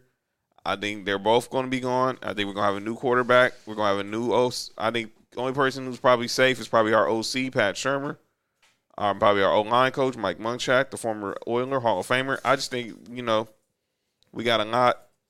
We got we got we got work to do here in the Mile High City. We got work to do in Broncos country. Mark, what was your final takeaway for for, for your Bills, man? Um, I still don't like uh, our second cornerback. Um, hopefully we can start uh, Taron Johnson instead of Levi Wallace. Uh, but I'm I'm happy to see what our receivers is looking like, man. I said it last year. I said it uh, when I said it, everybody laughed. I said, I'm gonna say it again this year. We got the best receiver core in football. Um. Yeah, I have to agree. Uh, I, I just want to see our our pass. Hopefully, our you know our, with our two rookies, our pass rush can can can get a little bit better. Um. Other than that, man, I mean, I just I just want to build on what we did last year, man. Only way is is getting to actually getting to the Super Bowl this year. So. Okay. Um. So another thing I want to talk about um last night is um this. They revealed it was we we recapped um, top one hundred, and obviously they finally recapped the top ten. And I think we got a lot to say about this list. Um, the top ten went like this: Mark, your quarterback Josh Allen was number ten, up seventy-seven spots from eighty-seven last year. T J Watt, number nine, up sixteen spots from twenty-five to nine from twenty-five. DeAndre Hopkins stayed in the same spot he was last year. He was eight last year. He was eight this year. Tom Brady was up seven spots. He was fourteen last year. He was number seven this year. The number one receiver in the in this in the N F L, according to the players, is Devontae Adams. He mm. was fifty-seven last year. He was number six this year. So let's go to the top five. Travis Kelce is the number one tight end. He was eighteen last year. He was number five this year. The That's highest wrong. ranking for what? The highest ranking for a tight end in N F L one hundred history. George Kittle was was in, had it had that title last year at number seven. It should have been Gronk, but you know the list was made too late. Um, Gronk cracked the top ten a couple of times on here. Should have cracked top five. All right. Um, Derrick Henry, number one running back. He was ten last year. He was four this year. You had your M V P in Aaron Rodgers, who was sixteen last year and three this year. That makes no sense, no whatsoever. And then you had Aaron. You had Aaron Donald, who was three last year and number two this year. And then the number one player, according to the players, is Patrick Mahomes, who last year was number four. Gentlemen, have at it. Um, Aaron Rodgers should be number one. I'm sorry. Aaron Donald should be number one. Well, we all know that he's the best player in football, but they're not going to vote him number one. Not every year. He he got it one time, and they're not going to do it no more. Um, it should have been Aaron Rodgers. Aaron Rodgers won it, not even just the fact that he won M V P. He he he looked like the best quarterback in the league last year. Um, you've seen what, even though we, um, I mean, Aaron Rodgers is so good. He makes just regular. He makes regular players, little receivers look like okay receivers. He makes okay receivers look good. He makes good receivers look great. He makes greats look like Hall of Famers. Mm-hmm. And that's that's what he does. When you give him a weapon like like Devontae Adams, you see what happens. You know, so um, Aaron Rodgers, I believe. The, the, I think the thing about Aaron Rodgers is is that um, I think a lot of people don't like him, and a lot of people um, don't get me wrong. A lot of people have this thing where they say, we know the whole him and Tom Brady thing. Right. That I think that's a big thing that um that goes against him a lot when people talk about him being the best player in the league or like the best quarterback in the league or something like that. Wow. They always say, tripping. What'd he say? What'd he say, Mark? I, I just missed. What'd he say? Aaron Rodgers, the best quarterback of all time. Of what? In Green Bay? Well, for the Packers, yeah. Yeah, yeah, yeah. For the Packers, yeah, he's better than Brett Favre and Bart Starr. He sure is. He's look, Aaron Rodgers is very, very, very, very good. But um, best quarterback of all time, I, I, I can't agree with that. But um, Tom Brady said, "Yeah, you, you got you're tripping, Kenzie." Yeah, Joe Montana said y'all can start that debate at three too. By the way, yeah, you really did. Who's number two? Joe Montana. Okay, yeah. Well, technically, John Elway said you can start that debate at four, but I digress. Go ahead. I think never mind. I'm not gonna go there. Well, I got I got Dan Marino as three, so I, I, I, I'm, yeah. not, I'm not I'm not I got, mad at that. I got Peyton Manning as three, and then Dan Marino. Well, they said yeah. well, well, well, all three of them said they're better than Aaron Rodgers. So, so let's, let's, be, let's be real. Go ahead, go ahead, brothers. Um, Aaron Rodgers should have been uh, number one. It should have been Aaron Donald after that, and I think after that it should have been Mahomes. Mahomes, most definitely. Um, I think they have Tom Brady ranked a little bit too high. That's my opinion. But I think they're most definitely showing him a lot of love because he won the Super Bowl. There's no doubt about that. And he's Tom Brady. And he I, look, and, and, and I think he had a good offseason. I mean, he's been looking good in the offseason too. So, yeah, I mean, I agree. I mean, it's, it's Tom Brady. Based on last year, though, I wouldn't put him that high. That's that's that's the only thing I'm saying. Um, based off of what I saw Tom Brady do last year, I don't think. That he was what, what was he ranking up oh, this year? He was number seven this year. I don't think he was uh, number seven. Last year he was number fourteen. What Mark? He, he, saying, I he, think he, I think he might have been right back at fourteen again. I'm gonna be honest with you. So you so then if you, if he's fourteen, then who's coming out the top ten? Well, who's going in the top ten? Uh, who's number eleven? That was Stephon Diggs. There you go. Well, should have been, been in the top ten already. What are y'all thoughts of Devontae Adams being ranked as the number one receiver? I don't think he's number one receiver, but um, it's not. It's, it's um. I understand why they have him that high, but I, I still don't think he's a number one receiver, especially considering um the guy who probably should have been ranked number one. We all know who the best receiver in the league is, but the guy based off of last season who should have been ranked number one was number eleven. Let's just be honest. That's true. Yeah. Um, he led he led literally in every single category except touchdowns. And that was the one category Devontae Adams led. And don't get me wrong, twenty touchdowns is a lot of touchdowns for somebody that's not a quarterback. Yeah. I'm not taking anything away from Devontae Adams.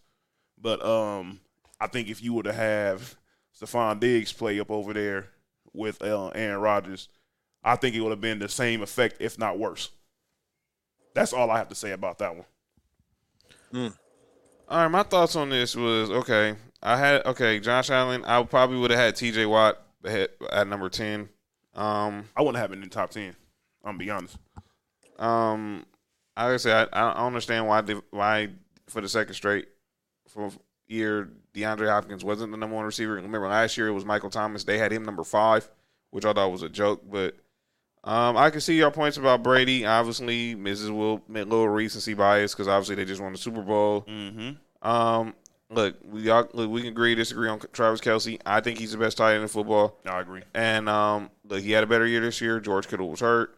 Obviously, it was. It's only three. There's only three top tier tight ends in the N F L. It's Travis Kelce, it's George Kittle, and it's Darren Waller. And it'll have to be four next year. Next year will be four. By the way, Shayna drafted him, by the way. Oh, I was mad about that. I was about uh, to draft him. Mark, oh, Mark, man. And Mark said that, too. He was like, I know man. I know who Nick was going to draft. Hey, because, look, I, I text him. It's crazy. She took my Kyle Pitts uh, uh, pick, and then you took my Mahomes pick. Because I had texted Mark. I'm like, damn, he drafted him before I did.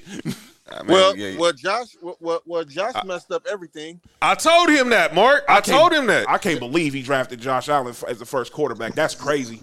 Josh, and, that's and, crazy. And so, well, because because I was thinking, all right, second round, I can get either Josh because I was gonna pick a quarterback with, with my second pick, no matter what. It was either gonna be it was gonna be Josh Allen. So when Josh picked Josh Allen, I said, man, I got to get Mahomes, and then look what and then look what uh, uh, uh, John do. Let's make this up.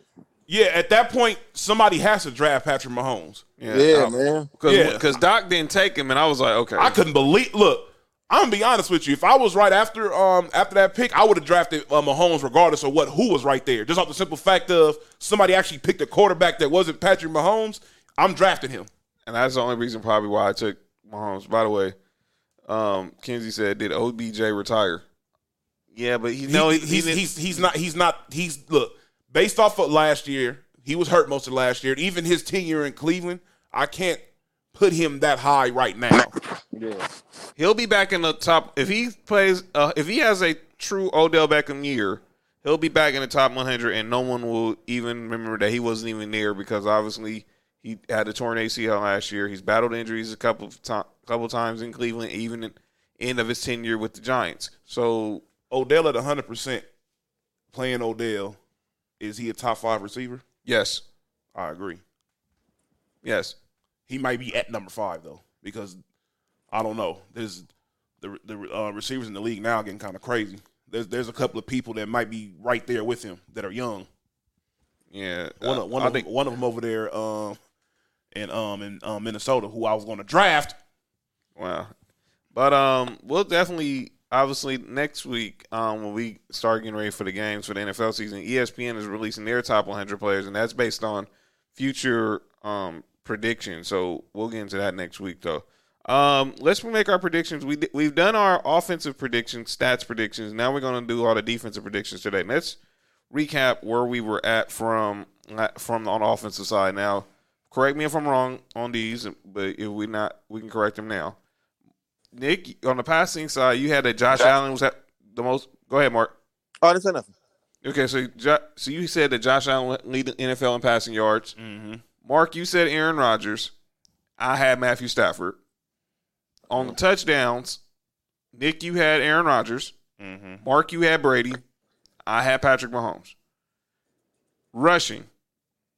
Now, Nick, you said you had Dalvin Cook leading the league in rushing. Mm-hmm. Mark has Nick Chubb. I had Derrick Henry. And then touchdowns, Nick, you had Kamara. Mm-hmm. Mark had Nick Chubb also leading the N F L in rushing touchdowns, and I had Derrick Henry also leading the league in rushing touchdowns. Receiving, Mark has Odell leading the N F L in receptions. Nick had DeAndre Hopkins. I had A J. Brown. Receiving yards, y'all both had Justin Jefferson. Mm-hmm. I had DeAndre Hopkins. And in touchdowns, y'all both had Devontae Adams, and I had Adam Thielen.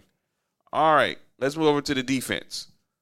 Who lead who lead the N F L in tackles next season? In tackles? Yes. Uh, Darius Leonard. All right, so Nick's going with the maniac, Darius Leonard from the Indianapolis Colts. What you say, Mark? Uh, Fred Warner. That's a, okay. Fred. Mark is going with Fred Warner. Okay, who am I going to go with? Um,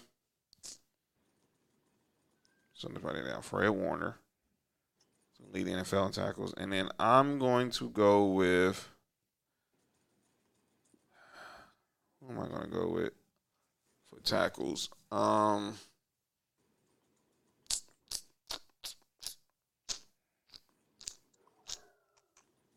Yeah, I think I'm. I, I mentioned I, you know, I criticized the dude because I don't think he's better than Bobby Wagner. I probably am gonna go with Fred Warner too. He's all pro. These are we, we all picked middle linebacker, by the way, which is crazy. Um, who leads the N F L in tackles for loss? In T F Ls, tackles for loss. Um, uh, I'm gonna go with I, Devin White. Matter of fact, that's who I'm. That's who I wanted to go with for my line, for my tack, leading N F L in tackles. It was Devin White. Thank you. I don't think he will ever get enough tackles because he got Levante David over there. Good point though. But I, I, I but yeah, I, I'm still. But is it, but yeah, you. So Mark's gonna go with Devin White. Um, who you got, Nick? Uh, tackles for loss. Yes. Um, hmm, that's interesting. I think I may go with. Let's that's go, inter- that's let's go Jock Peterson. That's that's an interesting one. Don't tell me Jock Peterson. Come on, dude. Who? He, the Braves and the Dodgers are playing right now. Uh-oh. Yeah, in fact, Mookie Betts got robbed for a home run. That sucks. When he get robbed. Um, you know something? I think I might go um, I think I might go Fred Warner. You going Fred Warner? Yeah. All right. This might be kind of a homer pick. But I'm picking Von Miller. I think he's gonna have a resurrection. He's gonna be. He's gonna have, and I obviously. I, I was gonna pick Khalil Mack at first too. That's funny. Yeah, uh, well, I'm, I'm, still, I'm still debating about that. I think I might end up changing it. All right, who leads the league in Q B sacks? Pause. Um, that's always a toss up every year too. Pause. Ooh, that was bad. Um, I'm gonna go. I'm not gonna go Aaron Donald because. He gets triple team. Yeah, I'm not going with him either. No. Nah. Um, I'm trying to think. You know something?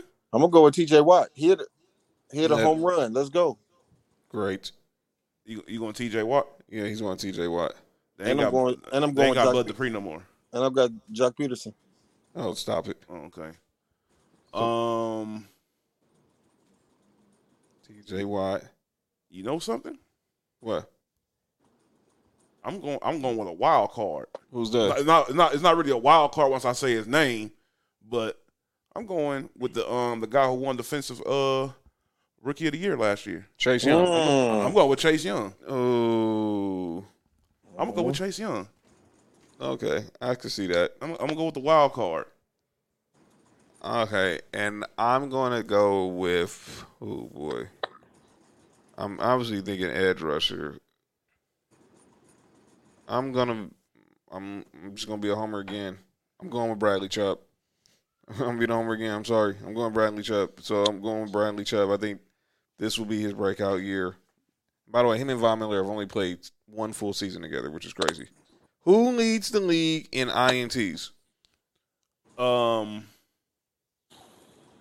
I think it may be. Um, I'm picking um Minkah Fitzpatrick. Wow, that's a that's an interesting pick. Minkah mm. Fitzpatrick, the safety from the Pittsburgh Steelers. He's he's everywhere on the field. Everywhere. But, uh, let me see. Let me think about this. Um, this is about to be crazy. I think he was second last year. I'm gonna go with J C Jackson. Yeah, he was second last year from the Patriots. Mm-hmm. You know, I'm going with the um, person who um, led it last year. Mister Uh, Mister Mister Howard? No. Uh, well, no, he's not. He's not duplicating that success. Um, I'm gonna go with. Okay, cornerback. I'm thinking corner. No, I'm not picking. For anybody in the comments thinking, no, I'm not picking Patrick Surtain. Save that's. I'm spoil, I'm saving that for next week. Spoiler alert. Um, cornerback person I think leads the league in interceptions. I'm gonna go. Well, since you brought up Xavier Howard, Howard, I think people are gonna test his teammates. So I'm gonna go with Byron Jones. Um, they better not test Byron Jones. I think they're going to, because now because people are going to be scared to throw to Xavier Howard now. So I think they're going to test Byron um, Jones. I think the reason why he got the many interceptions because they didn't want to test Byron Jones, and that's why why Byron Jones is going to show him why he got that many rece- interceptions. I'm going Byron Jones. So that's so we'll keep those in mind for the rest of the season. Going through the season next week, we'll have our first picks of the season. It's going to be interesting to see how we who wins the championship for in the picks this year. But, yeah, that's all our, our picks. Well, now, gentlemen, it's time for a segment as often imitated. I don't hydrate like everyone else because I'm not everyone else. They drink what they're told to drink. I drink Pedialyte Sport. It helps me rehydrate and recover so I can come back stronger. Leaders and powder packs make it possible to stay hydrated, no matter the situation, on the field, in the gym, wherever I sweat. Pedialyte works, and so do I. Pedialyte Sport, hydration beyond the hype. Available in powder form for on-the-go action. Visit Pedialyte dot com for more information. Hear that? That's the sound of someone trying to steal your crypto. Every day, thousands of hackers online are doing the same. That's why Arculus uses air-gapped cold storage technology to protect your assets. Using our keycard and wallet app to form a protective barrier, Arculus insulates you from hackers and puts control of your digital assets back in your hands. Order the first truly air-gapped crypto wallet at get arculus dot com. It's never duplicated. It's it's you know, it's Uncle Dolly's favorite segment. It's a segment now where you where we have to call out people for give credit for when they say something good, but we gotta call them out when they say something bad. Ladies and gentlemen, it is time. We're calling out names, and I will open this show up. And let's stick with this theme as we're talking about the top one hundred players. I need to call out one Kyle Brandt. I like Kyle Brandt. I like K B, of course, N F L Network, Good Morning Football, one of my, my favorite shows on T V. But I got to call Kyle Brandt because he, he was hosting the recap show for the top one hundred. And he said that Aaron that the that the competition committee needs to make sure the ceiling for Aaron Donald in rankings should be only should never go above the number five.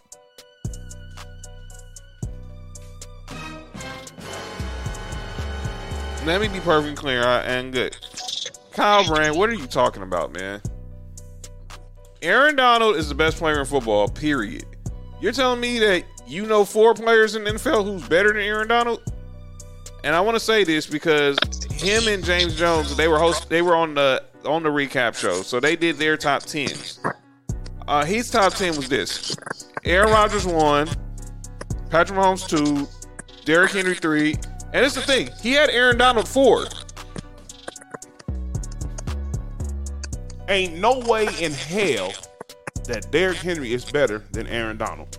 He had Devontae, he had Derrick Henry three, Aaron Donald four, Devontae Adams five, Travis Kelce six, Josh Allen seven, T J Watt eight, DeAndre Hopkins nine, and Tom Brady ten. But Aaron Donald can't be in the top five. He but can't be higher than five. Um, that's an idiot. That's all I gotta say. Yeah. That's that. That makes absolutely no, no, no sense, no whatsoever. And that's all I have to say about that one. All right, my next person, I'm calling out, I'm calling out names. Might want to cut the beat for this one. To Laker fans and people in the media, y'all have really lost y'all mind. And I, as a member of Laker Nation, Showtime Forum, I've never seen a reaction, an overreaction to the loss of the fifteenth best, fifteenth per player on the N B A roster than I seen last week with this overreaction to the fact that the Lakers didn't re-sign Jared Dudley. Jared Dudley, he is a, a good locker room guy. I respect what he brought to the Lakers the last two years. But let me be perfectly clear. He, I'm not finna be upset because the Lakers didn't re-sign Jared Dudley. I'm not finna. You're not finna tell me I'm finna be upset because the Lakers didn't re-sign the fifteenth man. He, I mean, Kobe didn't. That's like Kobe being upset because they didn't re-sign Josh Powell or Adam Morrison. Are you kidding me right now? Stop. Bill Plaschke saying that this is basically gonna, you know, hinder the Lakers' road to to a title. No, it is not. What will hinder the Lakers' road to a title is if injuries happen to LeBron James, Anthony Davis, and Russell Westbrook. Period. I respect what y'all saying with culture, and I'm a culture person. But I'm not finna act like that. You're not finna act like that Jared Dudley is going to be the be-all, end-all to the Lakers winning the championship. Um, that deserves for the uh, the track to be off for this entire talk about him because um, I can't believe we're having a discussion about the fifteenth person on the roster. This is absolutely ridiculous.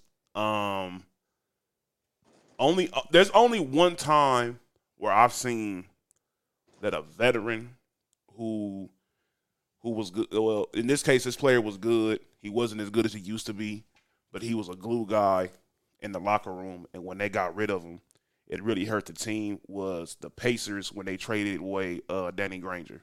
That's the only time I've seen where a person who isn't like a starter or in the, in the main rotation, when he got traded, it messed the team up. That's the only time I've ever seen that.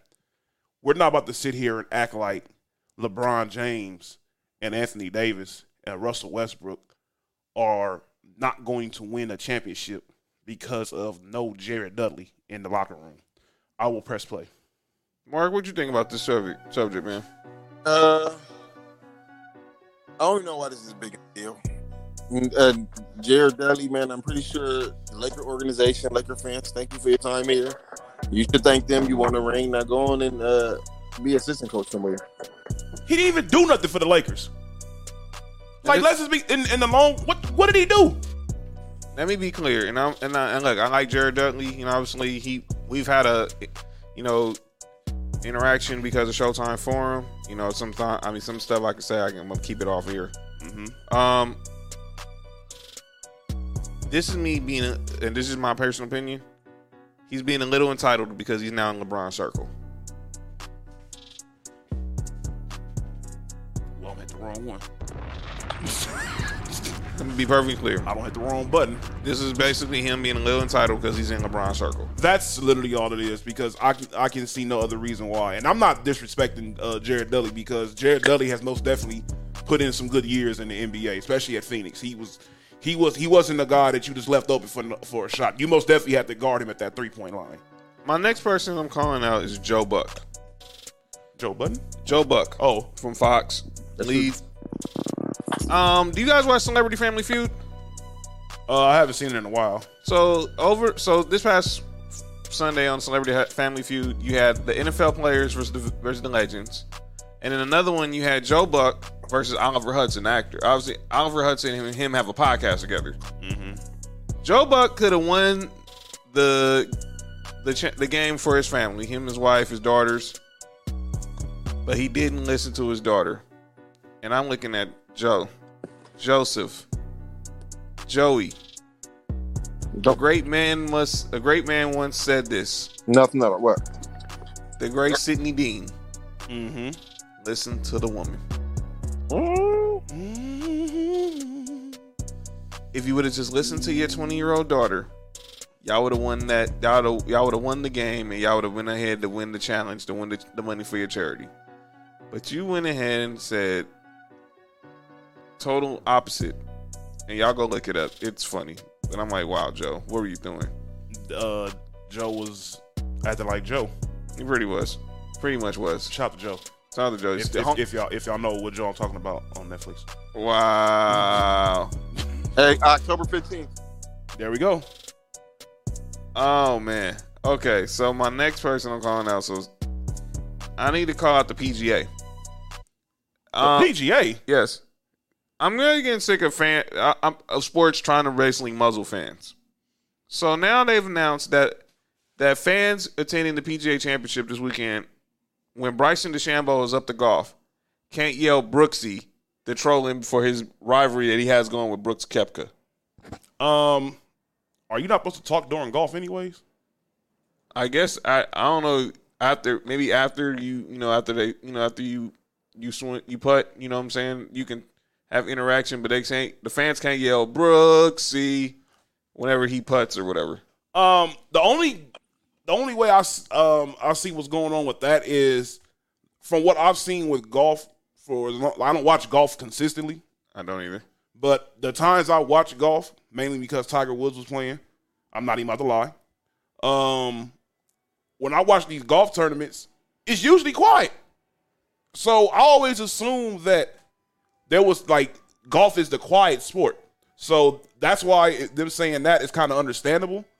But overall, I'm uh, I mean, I understand what you're saying as far as the Muslim fans, but um, golf is usually the quiet sport. So I, I can understand why they don't want people to do it. But I don't know. I don't think I, I don't think um. I don't think it's that serious for me, but maybe for the, the, the golf people, because you know, in order to golf, you you got to be part of an exclusive club, pretty much. And um, I'm not part of that exclusive club, so I don't know the rules to uh, golf like that. Maybe I will one day, but I don't know. For, from my knowledge, golf's always been the quiet sport, so maybe they're trying to keep it that way. Um, another one I want to talk about being a fan interaction. This whole situation with the New York match, I got to call it the New York match. Like, I've been following this crap with the Mets. It's and, funny. And Francisco Lindor and Javi Baez. So the fans are booing them because they haven't lived up to expectations. Javi Baez hits a home run all the way probably to Brooklyn. And then he's running around third base and he gives, uh, the fans been giving them the thumbs down. So he gives them the thumbs down too. What's wrong with that? It, his owner, Steve, uh, Steve oh. Cohen. Oh God. Went on Twitter, basically understand doesn't understand how players cannot hit on a consistent basis, and condemned Javi Baez and Francisco Lindor for chastising the fans. So today they apologized. Why? I wouldn't apologize. I wouldn't apologize for nothing.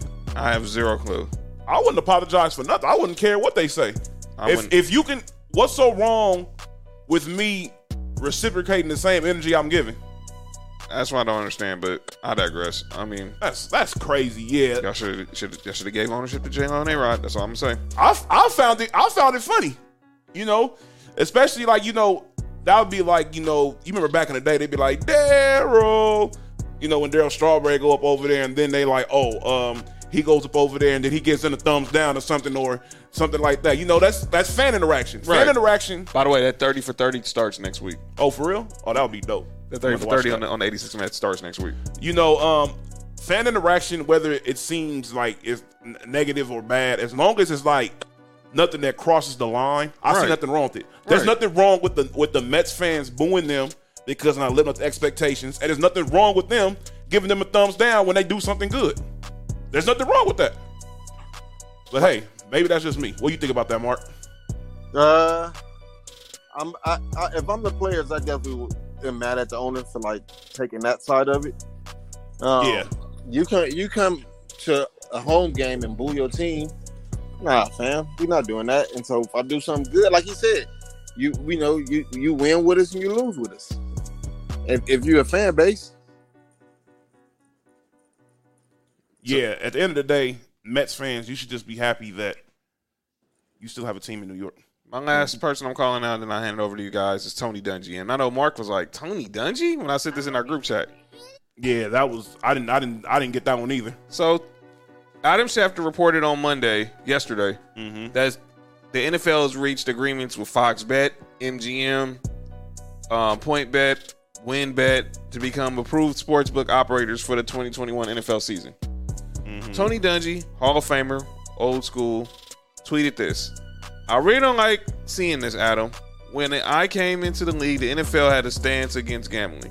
Now it seems like we've accepted it. I realize it's legal now, but we've all seen the damage gambling can do to lives.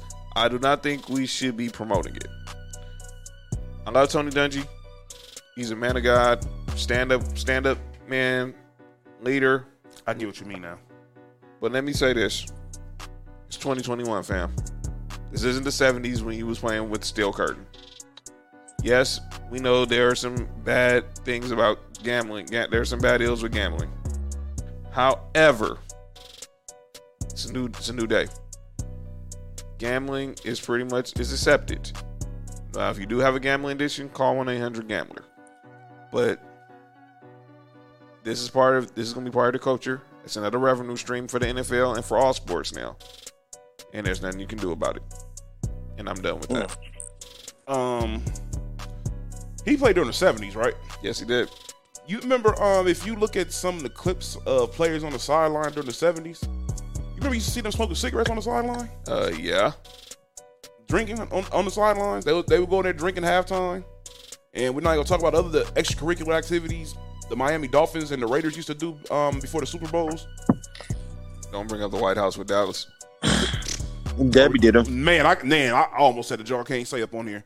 Um, yeah, there's there's most definitely been way worse stuff that was probably going on on your team, Tony Dungy, especially considering it was the seventies where the the time was most definitely different.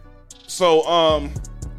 I understand. I, I, I understand where he's coming from. He he's coming from a genuine place, but don't don't go at go at the N F L or or people like that over gambling when one of the N F L's biggest freaking sponsors is an alcohol brand. Pretty much. Mm. Mark, what you think about what Tony Dungy said? Um, uh, I mean, I, I I can get what he's saying, but I'm also like, yo, like you said, man, we, we you know, this is this is a new day. This is uh moving the, the league forward, and like you said, another another uh form of revenue. So for the league, so it's all good. Mark, you got anybody for calling out names? E S P N. Go ahead, brother. How do you let a fake team full of junior college dropouts get on your national televised high school football game? For those who don't know this story, there's a school called Bishop Sycamore. How did we not talk about this before? Allegedly. Bishop Sycamore, allegedly it's a high school called Bishop Sycamore in Columbus. Mm-hmm. And they had a nationally televised game against I M G, the I M G Academy, this past weekend on E S P N. There's only one problem. Mm-hmm. There is no Bishop Sycamore Academy in, in Columbus, Ohio. This is a straight fraudulent way, a fraudulent team, school, A basically, you could call it a pretty much a Ponzi scheme. And these guys are not high school kids. As Mark said, they're all nineteen, twenty-year-old college, junior college dropouts who basically are compose this team so they can get money, get food, and everything. Their coach just is being is under investigation. Investigation. Three of their coaches, and I think one, just, the head coach, just got fired today. From what? From what? Exactly. Who fired? They, look. They were about to play Duncanville, and uh, shout out to Modern Day. I think they just dog walked on um, Duncanville too. Um, but uh, Duncanville was like they pulled out of the um, out of the game. I'm like, what game? This team doesn't exist. They were made. They were literally made on paper, probably like about a couple weeks ago. And E S P N, this looks very, very, very, very bad on your behalf because you are the number one. Everything when it comes to sports. Worldwide leader. Worldwide leader. Probably in the whole galaxy, for all we know. And you let a team that was basically created last week get a nationally televised game. That is crazy. Mark, what was your reaction when you first saw this story, man? Oh, I was laughing. I was, I was like in tears. I think I was laughing for maybe like twenty minutes. Yeah. And then I sent them to you, but the but the funny part about it is, is they all junior college dropouts and went out there and got dog walked, got destroyed. That was the set. They didn't even score. These are grown men. They lost to some kids. That's like us losing into the, losing to the team that played little, that just won the Little League World Series, yo. That makes no sense. Come on, man. They lost to a bunch of children. No, they didn't These lose th- though. They got this. No, I'm sorry. I said this wrong. Then it was like fifty to nothing or something? It was. Um, they almost scored sixty points on them. That was the look. That's what makes this whole thing pathetic. The fact of you cheated to get on T V.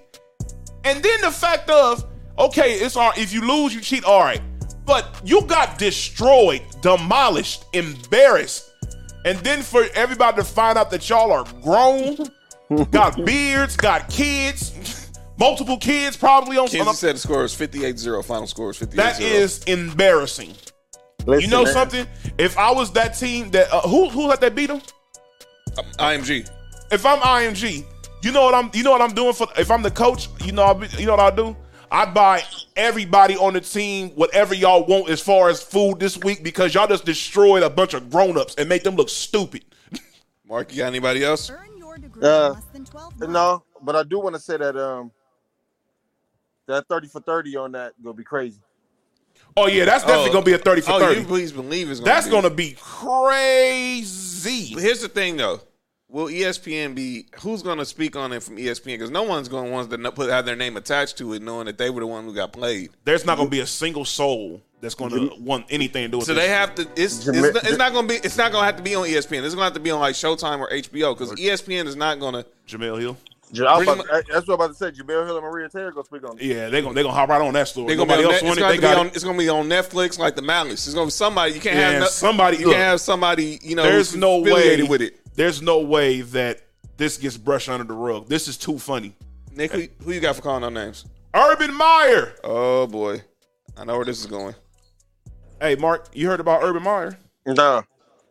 So, Urban Meyer decided that, you know, to even, not even just thinking this, but to announce it. So, they're at, they're talking to him, and he puts out there that during his cuts, that he's putting into the fact of this player is vaccinated or not. You mean to tell me that you may have a player that's very, very good and benefits your roster, but there's a chance that you may not, but he may be on a bubble or get up out of here because he won't get vaccinated? Go ahead, John. So well, you're gonna tell me, you're gonna cut Trevor Lawrence if he's not vaccinated? No. You gonna well, cut James Robinson if he's not vaccinated? Nope. I know he's not playing this season. You gonna cut Travis Etienne if he's not vaccinated? Nope. You gonna cut Marvin Jones? You gonna cut Laviska Shenault? You gonna cut Miles Jack? Shut up, Urban Meyer. Yeah. Well, well, well. well I think Cam Newton was cut because he wasn't vaccinated. That's, that's all the story. Well, I think part of it with Cam was not just the fact that he wasn't vaccinated; it's that he screwed up the protocols. Now he would have just been like, okay, it was a misunderstanding of the protocols. And then the fact that he had the mispractice, and Mac Jones just basically had probably the best day, probably one of his Alabama days. Mm-hmm. Just for one day, that's all they needed. And that was not enough. So, but yeah, Urban Meyer, shut up. Go ahead. Go ahead, Nick. That's your story. Go ahead.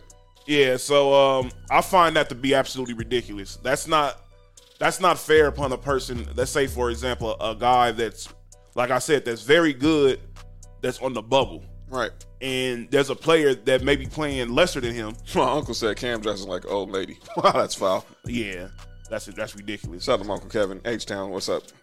Oh, okay. Um, that's not fair for a person that's on the bubble and that's played. That's they, for example, this person can give you some good production, and you may have another guy that's a little bit lesser than him, but you're gonna choose the lesser guy. Because he's not, because he's vaccinated compared to the guy who may give you better production because he um isn't. By the way, how many how many missteps has Urban Meyer had since he became a head coach? Um, at least five. Obviously, we know the situation. He hired the strength and conditioning coach from Iowa, who we know is under investigation for racial and uh, and abuse. Mm-hmm. You basically trying to say that, oh, we're not. I'm not announcing a starter, even though we all know Trevor Lawrence is the dang starting quarterback. Shut up. Yeah, like you gonna start Gardner Minshew over uh, Trevor Lawrence? Yeah, yeah, Gar- yeah Gardner. Ain't that much by the way, do you know where? Does anyone know where Gardner Minshew is right now? Um, did he just get cut somewhere? No, he's got traded to Philadelphia Saturday morning. Man, I wish I could play the uh the one I want to play, but go ahead. Yeah, so Urban Meyer, just just shut up, man. Look, I said this to me, and I Nick Mark missed this. I said this before the show. This isn't Gainesville. This isn't Columbus. This isn't Utah. Salt Lake City. Nah. This isn't Bowling Green. Urban Meyer, this is the N F L. Not for long. No fun. They're not messing around. Nah. You got a six-year qu- contract? That's cool. But, man, you better stop stepping in your own you-know-what. yeah. to spite your face. Yeah, I have to agree. That's, you know, but I will say one thing. If he wants to do all that craziness and all that other stuff, you can go ahead and go to Southern California, right there on um, on Figueroa, and there's a school that will accept all of that craziness that you have, and they have no problem dealing with the consequences as long as we win. By the way, if if you don't want to go to Southern California, you can. You're you're already in, in the South. You can go right down to Knoxville, Tennessee, and we'll gladly accept you. There's a better chance of winning out here. Yeah, I mean, probably, obviously, but obviously, but I don't. I mean, I'm just saying. I mean, but I'm, I'm in, in in Josh Heupel, I trust. I will see. Uh, yeah. You got anybody else calling their names, brother? Um. I think that's it. And ladies and gentlemen, that's calling out names. About to head on out here. This pre, this going to give you a preview for what we got going on next week. Oh, before you say that, what you got, brother? I'm, I'm, I'm a, uh, I'm gonna change up the usual outro music. All right, and play, play one of my um exclusives for everybody to play in the background. Oh yeah, so check out we got some exclusive from ninety-nine Gorilla. So check it out. Make sure you follow them on Instagram. Go ahead. Um, next week. We will recap week one of the college football season. Obviously, the first weekend, we'll recap how some of the marquee matchups ha- went down over the weekend.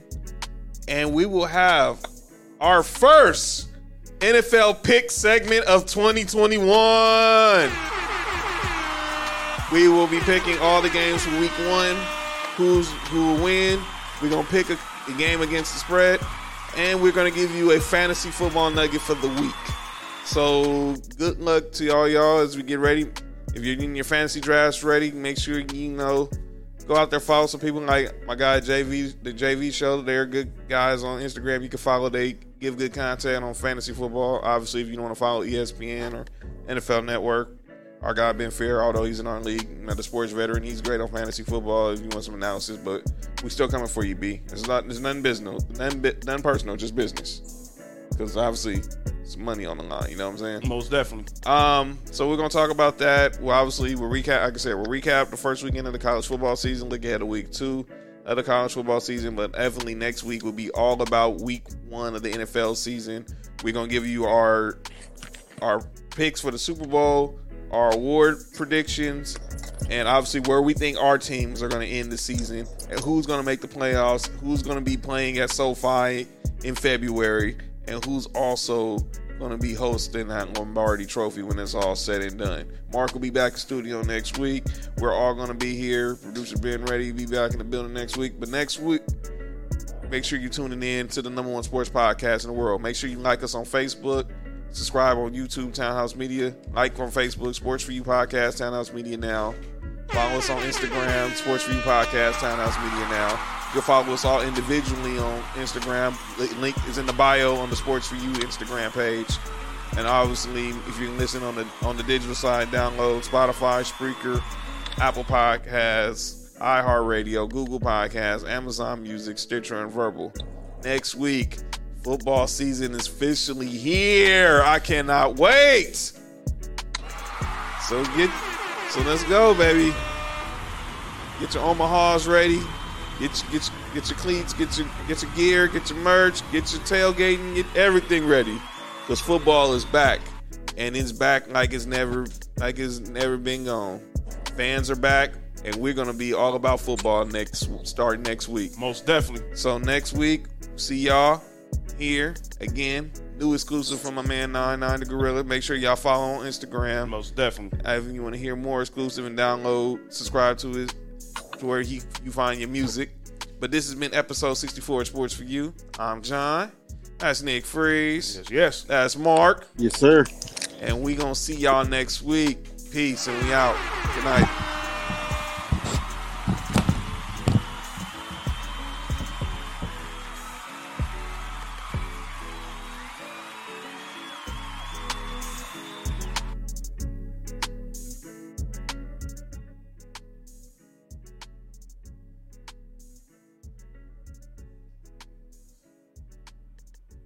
Excited for a road trip? Start it off right with auto coverage from American Family Insurance. J D Power ranked us number one in customer satisfaction with the auto insurance shopping experience among mid-size insurers. Get a quote at am fam dot com. American Family Insurance. For J D Power twenty twenty-one award information, visit j d power dot com slash awards. American Family Mutual Insurance Company, S I and its operating company, six thousand American Parkway, Madison, Wisconsin. Hear that? That's the sound of someone trying to steal your crypto. Every day, thousands of hackers online are doing the same. That's why Arculus uses air-gapped cold storage technology to protect your assets. Using our keycard and wallet app to form a protective barrier, Arculus insulates you from hackers and puts control of your digital assets back in your hands. Order the first truly air-gapped crypto wallet at get arculus dot com.